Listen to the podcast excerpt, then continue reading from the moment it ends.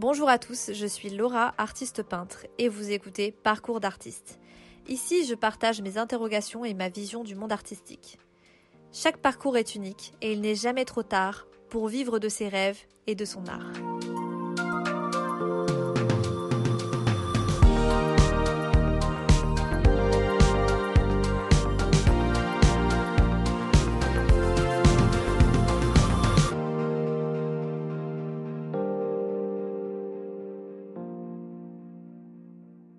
Alors aujourd'hui, c'est la deuxième partie de mon expérience avec la Corée du Sud. La dernière fois, on s'était arrêté à l'année 2017 quand euh, j'étais en train de tout préparer. Donc tout va bien, j'ai mon visa, j'ai mon job, évidemment j'ai le billet d'avion.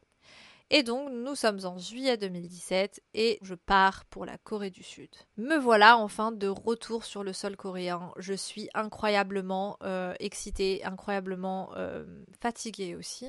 J'ai passé une semaine de repos à Busan, je me suis baladée, j'ai profité de la plage, bref, euh, très sympa. Mais bon, il fallait que je retourne à Séoul pour pouvoir commencer mon travail.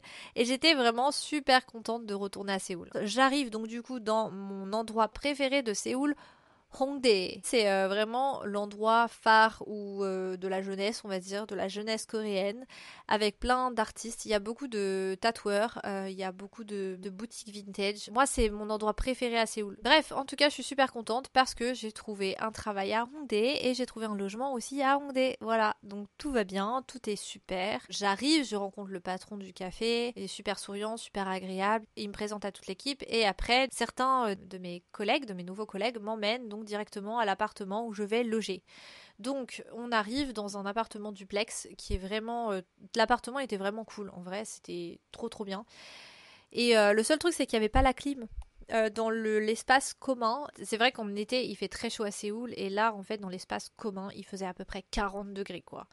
Donc bon c'était bof et surtout que évidemment comme j'étais arrivée dans les derniers j'étais dans une chambre de 6 personnes. Youpi J'étais archi contente d'être dans une chambre de 6 personnes, en plus lit superposé du haut. Super mais au moins il y avait les clims dans les chambres. Et c'est vrai que c'était un lieu confortable même si c'était pas très je me souviens c'était pas très propre quand je suis arrivée.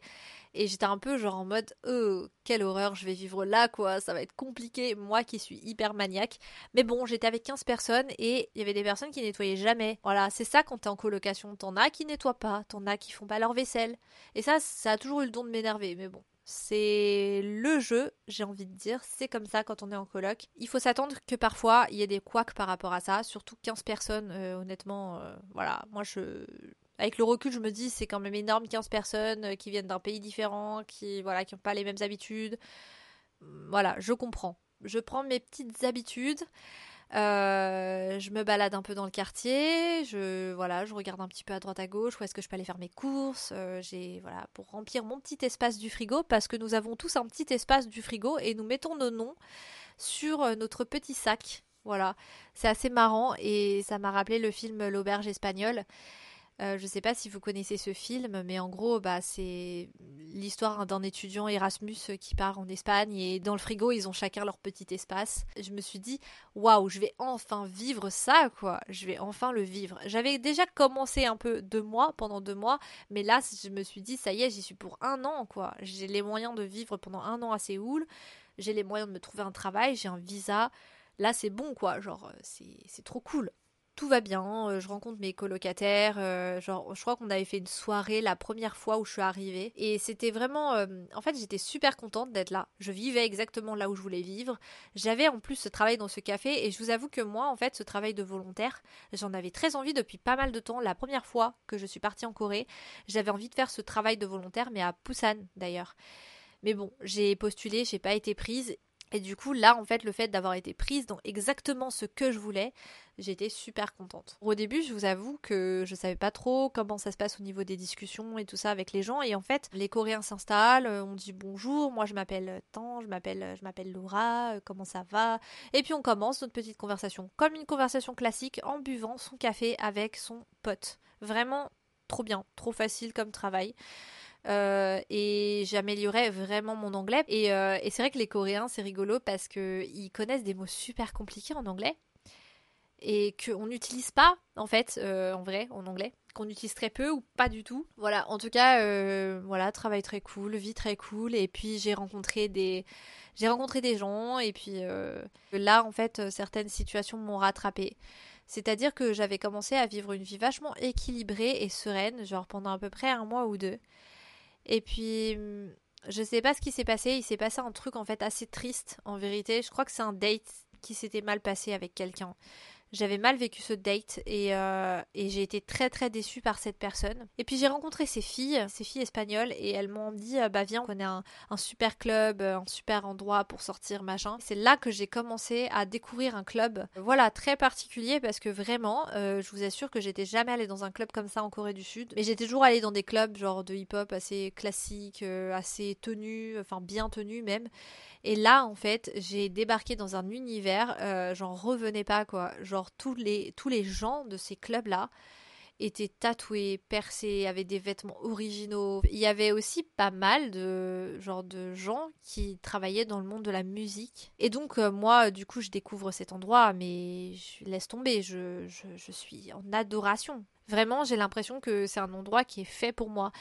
C'est très bizarre, hein, mais en fait, c'est tellement un endroit avec des gens différents de ce qu'on a l'habitude de voir en Corée. Le monde underground, c'est vraiment quelque chose qui est trop cool en Corée du Sud, en fait. Donc, mon quotidien, c'était du coup aller travailler au café le matin ou l'après-midi, peu importe.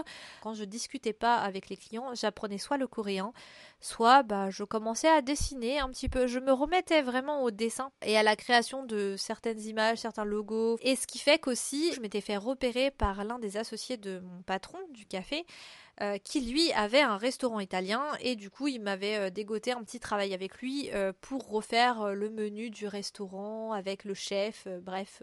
Trop sympa, une petite collaboration comme ça. Et ce qui est génial, c'est que du coup, bah, il me payait. Et en plus de ça, il m'invitait à manger italien. Bref, incroyable. En fait, j'avais l'impression de retourner en Europe, même la décoration était splendide. Voilà, c'était plutôt sympa, euh, bonne opportunité, j'ai adoré. Donc voilà, mon quotidien se résumait à aller travailler deux jours et la nuit, j'allais faire la fête comme jamais. Mais vraiment, quand je vous dis que j'allais faire la fête comme jamais, c'était abusé quoi. Enfin, je, faisais la fête toute la nuit et j'allais tout le temps à peu près au même club. Euh, j'allais tout le temps boire aux mêmes endroits aussi. Et je me souviens que, ouais, à l'époque, franchement, euh, je suis pas très fière de ça parce que je conseille à personne. C'est vraiment ma consommation d'alcool n'était juste pas raisonnable. Je ne prenais vraiment pas soin de ma santé et je, à l'époque, je fumais beaucoup de cigarettes. Donc, je fumais presque deux paquets par jour. C'est comme si sans la cigarette et l'alcool, en fait, je m'amusais pas. Je mettais vraiment en danger ma santé. Ma santé était vraiment dans un état d'ailleurs pitoyable à la fin de mon année en Corée. Je tiens à le dire. Sur le moment, en fait, c'est bien, c'est cool mais sur la durée, ça, ça vous bousille le corps, ça vous bousille le foie, ça vous bousille les gencives, ça vous bousille l'estomac, euh, les poumons aussi. En plus, le club où j'allais, tout le monde fumait à l'intérieur. Euh, l'odeur de la cigarette, elle était tellement forte qu'il fallait laver tes vêtements et tes, cheveux. Et vous allez me dire, mais euh, c'est comme ça en général quand les gens ils fument dans un endroit. En fait, là, tout était imprégné de cigarette. Même ta peau, elle était imprégnée de l'odeur de la cigarette. C'était l'odeur de la cigarette. Dis-toi, bah tu vois ce que tu sens sur tes vêtements quand t'es dans un lieu fumeur? Bah dis-toi, là, dans ce lieu-là, c'était dix fois pire. C'est-à-dire que vraiment c'était inévitable de sentir vraiment très fort la cigarette. Et ce que je retrouvais pas dans d'autres clubs où j'allais où on pouvait fumer à l'intérieur. Je voulais vous dire le nom du club parce que vraiment. Euh, alors le nom du club c'est le Sinkhole. Et si vous tapez sur euh, internet ce que c'est, enfin voilà, tapez, hein, tapez, vous allez voir c'est des trous dans la terre. Mais bon, c'est en fait, je pense que ça voulait peut-être dire que c'était un peu le monde underground, les gens un petit peu, euh, un petit peu étranges en fait. Enfin, étrange, mais les gens jugés étranges pour la société. Et d'ailleurs, le logo, si je me rappelle bien, le logo, je crois que c'était un œil dans un triangle, un truc comme ça. En gros, voilà, c'était un club. Franchement, ce club, il est bien si vous voulez y aller. La musique est vraiment, vraiment bien.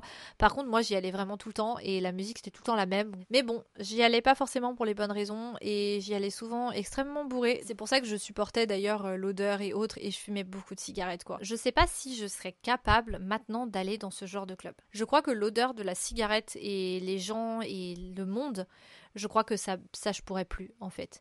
Je sais que nous on avait trouvé notre spot dans ce club. Dites-vous, on était tellement habitués qu'on avait nos endroits, on, savait où se mettre, on savait où mettre nos manteaux, on savait.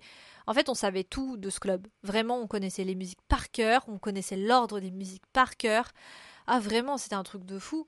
Mais par contre, je me suis éclatée. J'ai vraiment vécu des nuits hyper drôles dans ce club. Et du coup, j'avais vraiment cette passion du K-pop. J'aimais vraiment le K-pop et j'en écoutais même avant de partir en Corée. Vraiment, j'aimais les stars underground, j'aimais le rap, j'aimais le hip-hop et j'aimais les artistes indépendants. Moi, c'était vraiment mes trucs euh, faves en fait au niveau de la musique coréenne. Là-bas, t'as aussi ce truc euh, trop cool, genre, c'est que t'as des artistes hyper connus qui se produisent dans des clubs quoi. Alors, des artistes connus pour là-bas. C'est très facile d'avoir accès à des concerts, d'avoir accès à des artistes coréens assez réputés, assez connus en Corée. Que ce soit dans les universités, c'est totalement gratuit. Que ce soit dans la rue aussi, des fois il y a des montages de scènes comme ça. Et là, il y a des artistes super connus qui arrivent, surtout à Hongdae, surtout à Hongdae.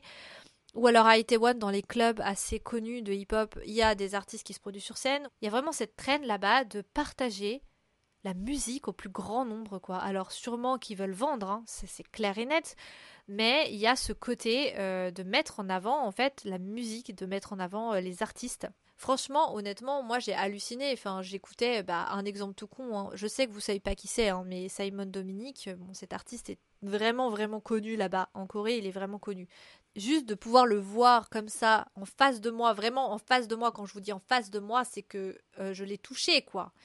Euh, pour moi, c'était incroyable à l'époque. Et c'est vrai que cette chance, je l'ai vraiment eue en Corée. Et c'est grâce aussi aux amis que j'ai rencontrés. Je suis allée dans beaucoup de festivals. J'ai vraiment vécu ma passion pour le hip-hop là-bas. Vraiment. Même au niveau du style vestimentaire, j'achetais tous les trucs pour ressembler au maximum à l'archétype euh, qui allait genre dans le club quoi dont je vous ai parlé. Vraiment j'avais tout genre piercing, tatouage apparent. Euh. J'avais vraiment envie en fait de faire partie de ce monde-là, d'être acceptée par ces gens-là, mais en vérité j'étais pas coréenne donc euh, déjà c'était un problème Parfois, il y a eu quelques clashs, il y a eu quelques trucs un peu compliqués à gérer émotionnellement. On sent qu'on n'est pas forcément les bienvenus. Je veux pas euh, m'étaler là-dessus, mais c'est quelque chose auquel il faut s'attendre. Donc voilà, je, fréquentais ce club où il fallait avoir tatouage apparent, piercing apparent, une cigarette à la main droite et un verre de Hennessy ou de soju à la gauche. Bref, c'était c'était fun. Je faisais la fête toute la nuit et, euh, et c'est un club où j'ai fait aussi beaucoup de rencontres. Donc c'est là qu'on va recommencer les anecdotes un peu creepy parce que je tenais à le raconter quand même. Euh, je me souviens que j'avais rencontré un gars et euh, ce gars en fait après que je l'ai rencontré, il a commencé à me stalker, à m'envoyer plein de messages et à vouloir me voir tout le temps et des trucs comme ça et genre le mec était archi creepy. Il a vu que je répondais pas et que je l'avais bloqué mais genre mais à chaque fois qu'il me voyait dans le club, le gars il me collait. Et quand j'allais le voir pour lui dire de me laisser tranquille, le mec il partait. Vraiment, attitude trop bizarre. Donc au bout d'un moment, j'ai laissé tomber, mais le gars me fixait vraiment. Et après, il me fixait de loin. Le mec est pas flippant du tout. Alors, je vous rassure, il n'a rien fait. De toute façon, il aurait fait quelque chose, je crois que je serais allée porter plainte. Mais le mec n'a strictement rien fait. Par contre, euh, voilà, il y a quelques jours quand même, je l'ai surpris en train de regarder mes stories Insta. Je ne sais pas comment il a trouvé mon nom d'artiste, mais il m'a retrouvé. Le mec m'a carrément retrouvé, quoi. Mec bizarre, il a jamais rien fait. De toute façon, maintenant, euh, lui, il habite en Corée, moi, je suis en France. Hein, euh. Mais c'est surtout que je comprenais pas sa vibe de juste me coller et de de me fixer et juste de partir dès que je m'approchais. Peut-être qu'il voulait juste me faire peur en vrai. Hein. Donc euh, bon, donc, euh, il y avait aussi ce gars, mais euh, vraiment, j'aurais dit qu'il sortait d'un boys band, le gars, tellement il était waouh. Après, on aime, on n'aime pas. Mais le mec, genre, magnifique, euh, vraiment. Ah, il m'avait raconté qu'il faisait des études de médecine, machin. Ce qui, par contre, était sans doute faux. Parce que vous allez voir la suite. On se tourne autour, voilà. Rien de sérieux, je le savais, mais c'est pas grave, c'était fun et et puis ça se passait bien. Moi, j'avais pas de souci avec ça. Et je crois que je partais dans pas très longtemps. Je crois que je partais dans un mois ou deux de toute façon. Et, d'ailleurs, euh, oui, d'ailleurs, euh, mon dernier soir, il était là et quand il a appris que c'était mon dernier soir, genre, euh, il m'a payé pas mal de verres. Et, puis même, même une fois, on était allé boire un verre avec lui et mes potes à moi. Enfin bref, vraiment, genre, bonne entente, cordiale quoi. Pas de souci. Genre, il fait ce qu'il veut, je fais ce que je veux et nos problèmes. Et le truc, c'est que euh, j'ai appris bien plus tard, euh, je crois un ou deux ans après, que ce gars était vraiment un mec dangereux, qui mettait de la drogue dans les verres des femmes pour abuser d'elles, euh, qui stalkait des femmes, qui les menaçait, qu'il était même violent physiquement avec certaines d'entre elles. Je me suis dit, mais qui est cette personne? Je n'ai pas reconnu cette personne. Alors attention, j'ai jamais remis en cause le témoignage des femmes. Justement, je crois les femmes. Je crois plus les femmes que les hommes. Je pense pas que des femmes se sont amusées à raconter ce genre de choses. Elles avaient strictement rien à gagner euh, à descendre ce gars. Vraiment rien à gagner. Ce mec, en fait, est juste un gros menteur. Évidemment, il faisait pas d'études de médecine. Euh, quand je l'ai rencontré, toutes mes amies de l'époque étaient parties.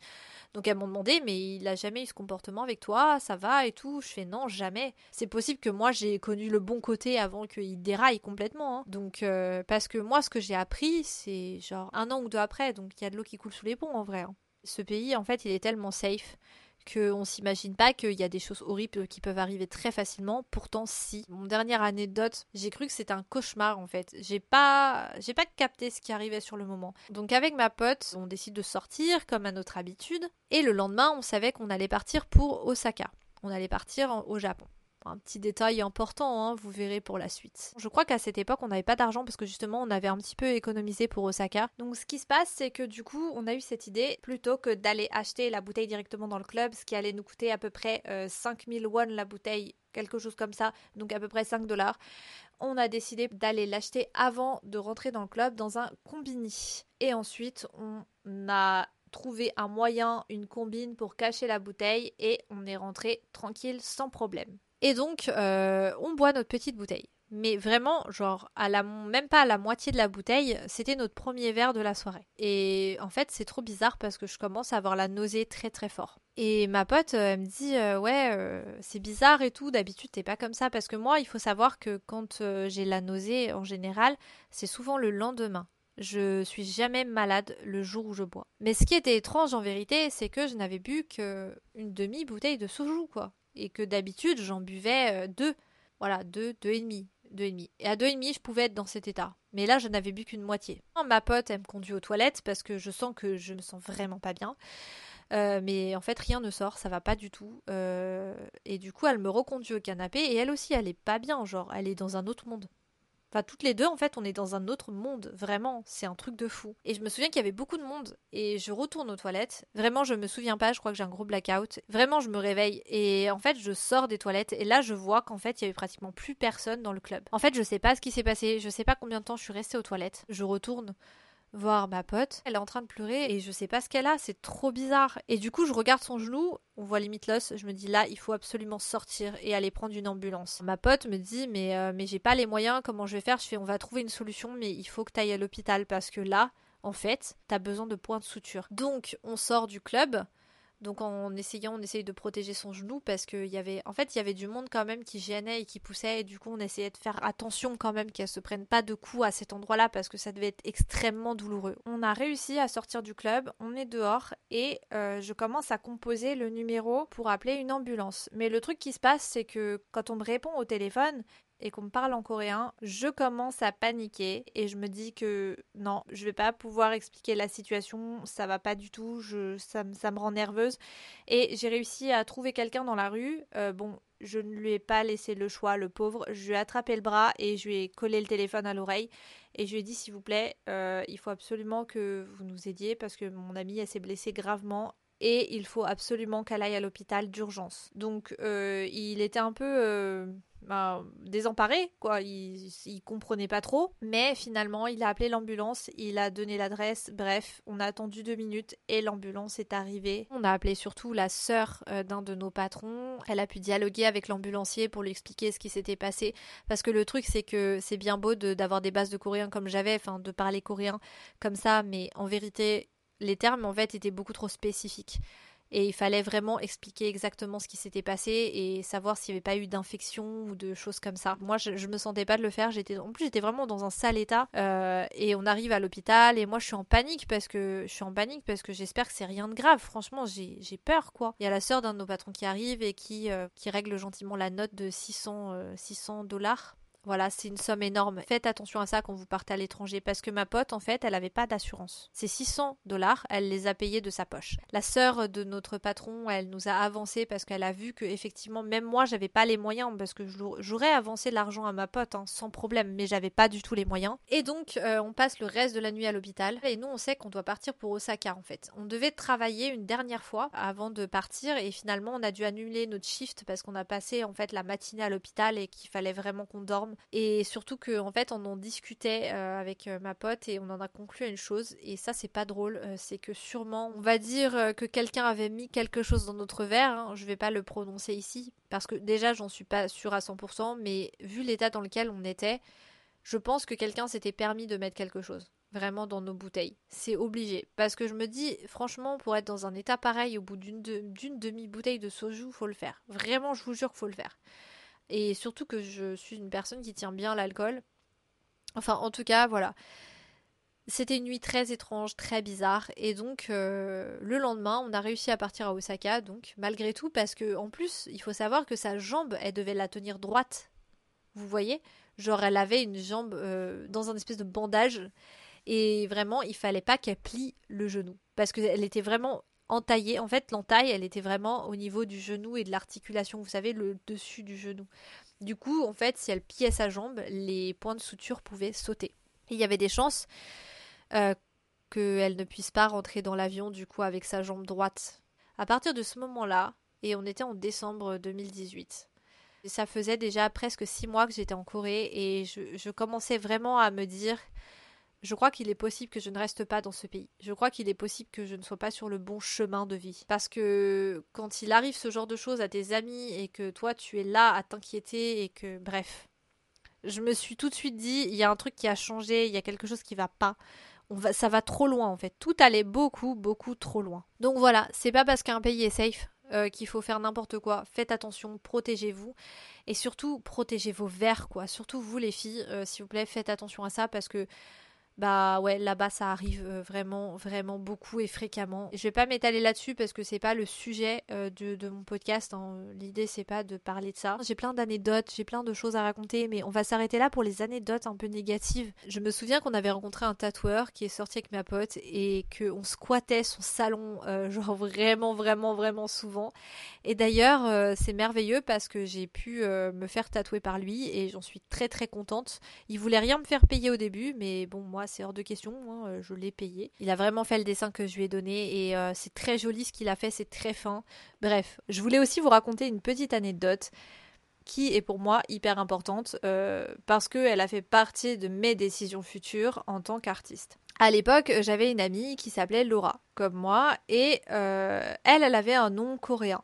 Donc, elle, son nom coréen, c'était Bora. Je précise ça, qu'elle avait un nom coréen, voilà, parce que ça a son importance dans l'histoire. Et euh, un soir, elle me propose d'aller boire un verre avec des amis à elle, donc deux amis coréens. Donc moi, je me dis, ah trop bien, euh, bah, ça peut être hyper sympa, et euh, j'avais rien de prévu ce soir-là. Et donc on sort, on se rejoint. Bon, évidemment, quand on sort avec des Coréens en général, on va dans ce qu'on appelle des maisons d'alcool on, voilà, on boit et on passe de, maison d'alcool en maison d'alcool en tout cas, et on mange en même temps. Enfin bref, c'est très fun, mais on consomme euh, beaucoup d'alcool, hein, bien sûr. En parlant à mon ami, euh, ils lui disent euh, bah Laura euh, ouais toi ton nom t'as un nom coréen c'est ça. Elle elle dit oui moi c'est Bora. Et il me pose à moi la question. Et toi est-ce que tu as un prénom coréen? Moi j'ai dit non pas du tout mon prénom il est super simple à prononcer donc je vois pas l'intérêt. Et du coup ils me ils me disent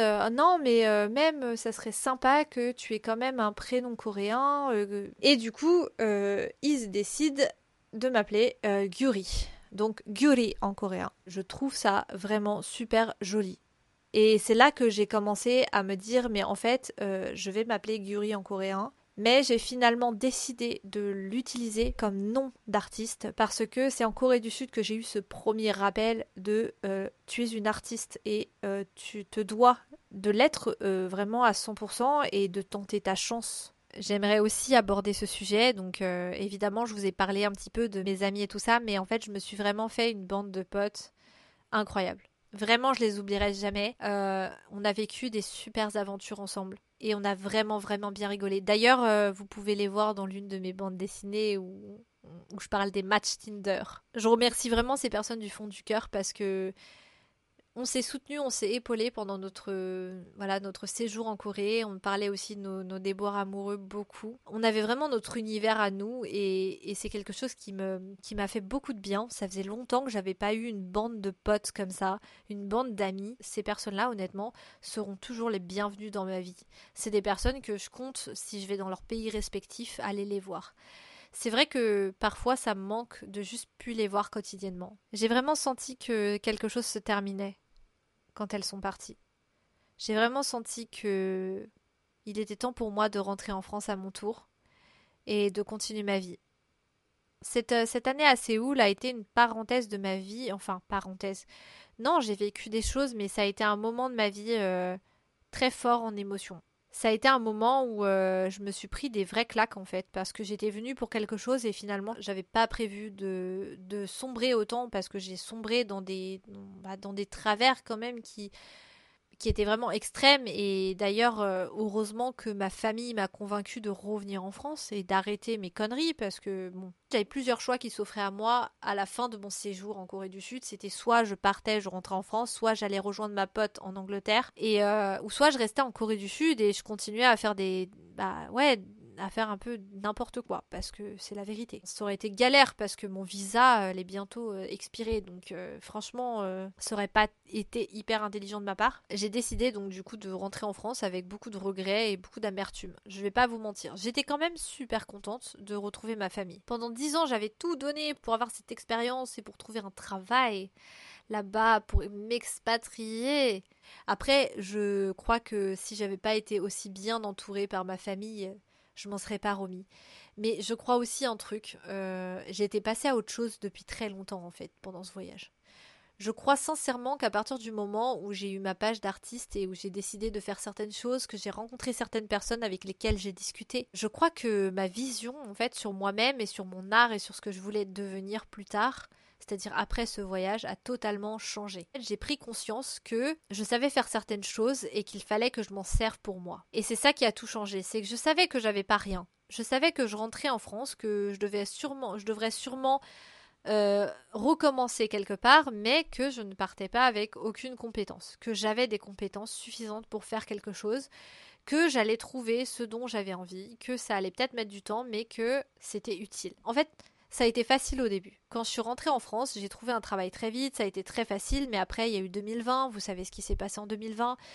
Ça a été un parcours, euh, un parcours du combattant. Il y a beaucoup de choses aussi que je sens en moi qui sont complètement différentes. J'ai plus confiance en mes capacités, en moi-même j'ai l'impression que je suis plus capable de savoir ce qui est bon pour moi maintenant. Vraiment, vraiment, je le sais. Et je sais un truc, mais vraiment à 100%. Et ça, c'est un petit peu personnel, mais je pense que ça en dit long sur comment on évolue. Euh, je n'accepte plus n'importe qui dans ma vie aussi. Si la relation me fait du mal, me tire vers le bas, c'est non. Vraiment, en fait, j'ai tellement évolué pendant ces années-là que ce qui s'est passé à Séoul à l'époque, si je devais refaire un voyage comme celui-ci, ça ne se passerait pas. Je crois qu'à l'époque, j'étais pas prête, vraiment, j'étais pas prête à avoir ce que, je rêvais d'avoir, puisque déjà, je rêvais quelque chose qui n'était pas forcément ce que je voulais au fond de moi, je, le savais. Moi, moi, depuis toute petite, c'est d'être artiste et c'est tout. Et franchement, je crois que parfois fuir, c'est l'une des meilleures options qu'on peut avoir. Et surtout, fuir, c'est vraiment bien. C'est comme euh, partir pour mieux revenir. C'est exactement ce que j'ai fait. Pendant un an, je me suis accordé une pause, en fait, de tout. Je me suis pas encore tout à fait pardonné, pour être honnête, d'avoir autant fait n'importe quoi. J'ai pas fait attention à moi et je m'en veux là-dessus. Voilà. Je suis en train de réparer cette part de moi qui vraiment a beaucoup souffert quand j'étais là-bas, qui a laissé, en fait, j'ai laissé, je pense, beaucoup de souffrance s'exprimer par la souffrance. Maintenant, je sais que c'était pas la solution parce que j'ai trouvé la solution maintenant à l'heure actuelle qui est beaucoup plus saine, qui met plus de temps, mais qui est beaucoup plus saine. C'est vraiment une note que je laisse et j'espère que ça pourra aider certaines personnes qui partent là-bas ou même qui partent en voyage. Cette expérience, elle est unique mais elle m'a changé la vie. Je sais que c'est là que tout a fini et que c'est aussi là que tout a commencé. J'espère que cette petite aventure en Corée du Sud vous a plu. Et si un jour vous voulez y voyager, n'hésitez pas une seconde. C'est vraiment un très beau pays. Sur ce, je vous souhaite une excellente soirée ou une excellente journée. Et je vous dis à très vite. Bye bye